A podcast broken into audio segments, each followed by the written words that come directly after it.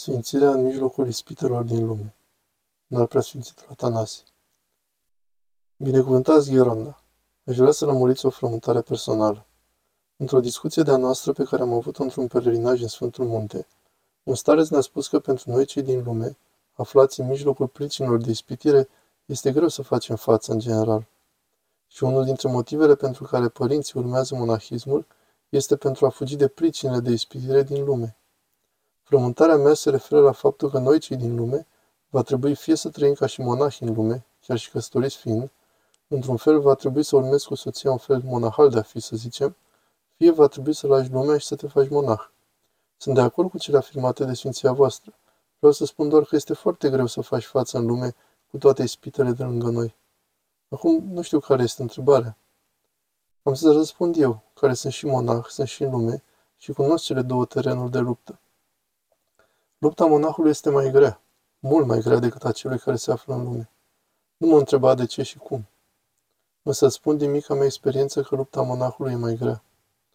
Monahul are doar câteva avantaje, cum este programul mănăstirii, cum este lipsa de griji, cum este timpul acordat pentru rugăciune și pentru studiu, viața liturgică a mănăstirii, faptul că se împărtășește, că se spovedește, că trăiește Sfânta Liturghie cu întâmplările dumnezeiești pe care le implică. Toate acestea îi oferă viața de mănăstire.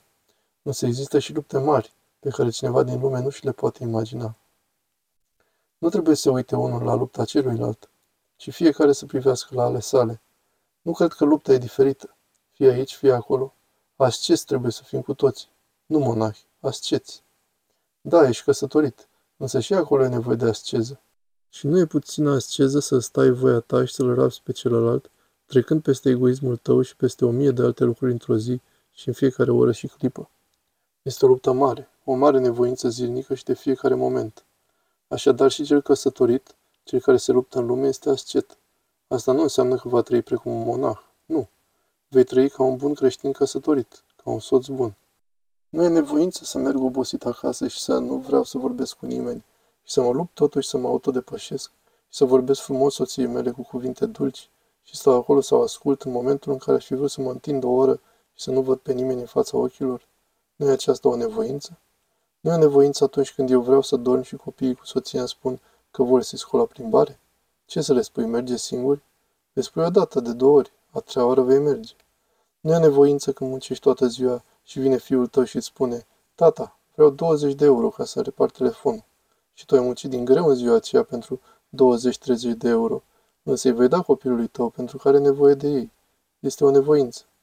Nu e nevoință atunci când sunt înjurat, când merg pe stradă sau când cineva îmi taie drumul, sau când pățesc altele, ori când sunt călcat în picioare la serviciu și mă dedreptățesc, îmi scot sufletul, iar eu fac răbdare.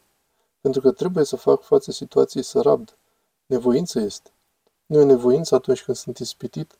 Mi se spune, hai să mergem acolo. Și eu spun, nu voi merge acolo pentru că știu ce voi păți dacă merg. Și nu mă duc iar apoi sunt bagiucorit și ironizat, sunt respins și sunt scos din gașca lor. E o nevoință. Prin urmare, trebuie să devenim toți asceți. Ascetul este cel ce se luptă pentru Hristos. Altul este locul de luptă al monahului și altul al celui aflat în lume. Nimeni dintre cei doi nu poate spune eu sunt cel mai bun sau eu sunt cel mai rău. Fiecare are un mod personal de a se nevoi în biserică. Biserica ne mântuiește și pe monah biserica îl mântuiește. Și pe cel din lume tot biserica îl mântuiește. Nu ne mântuiește doar monahismul. Dacă monahismul nu este în cadrul bisericii, în harul bisericii, în tainele bisericii, în educația ascetică a bisericii, nu mântuiește pe nimeni. Și monahul se află în primejdea să-și piardă sufletul. Ați văzut la mănăstiri, pe frescele exterioare, monahi care urcă pe o scară? Și urcă, urcă, iar la un moment dat, niște diavolași își fac, hlap, și mănâncă balaurul de jos ca pe lucumii. Unul din zece ajunge la capăt. Ceilalți unde merg?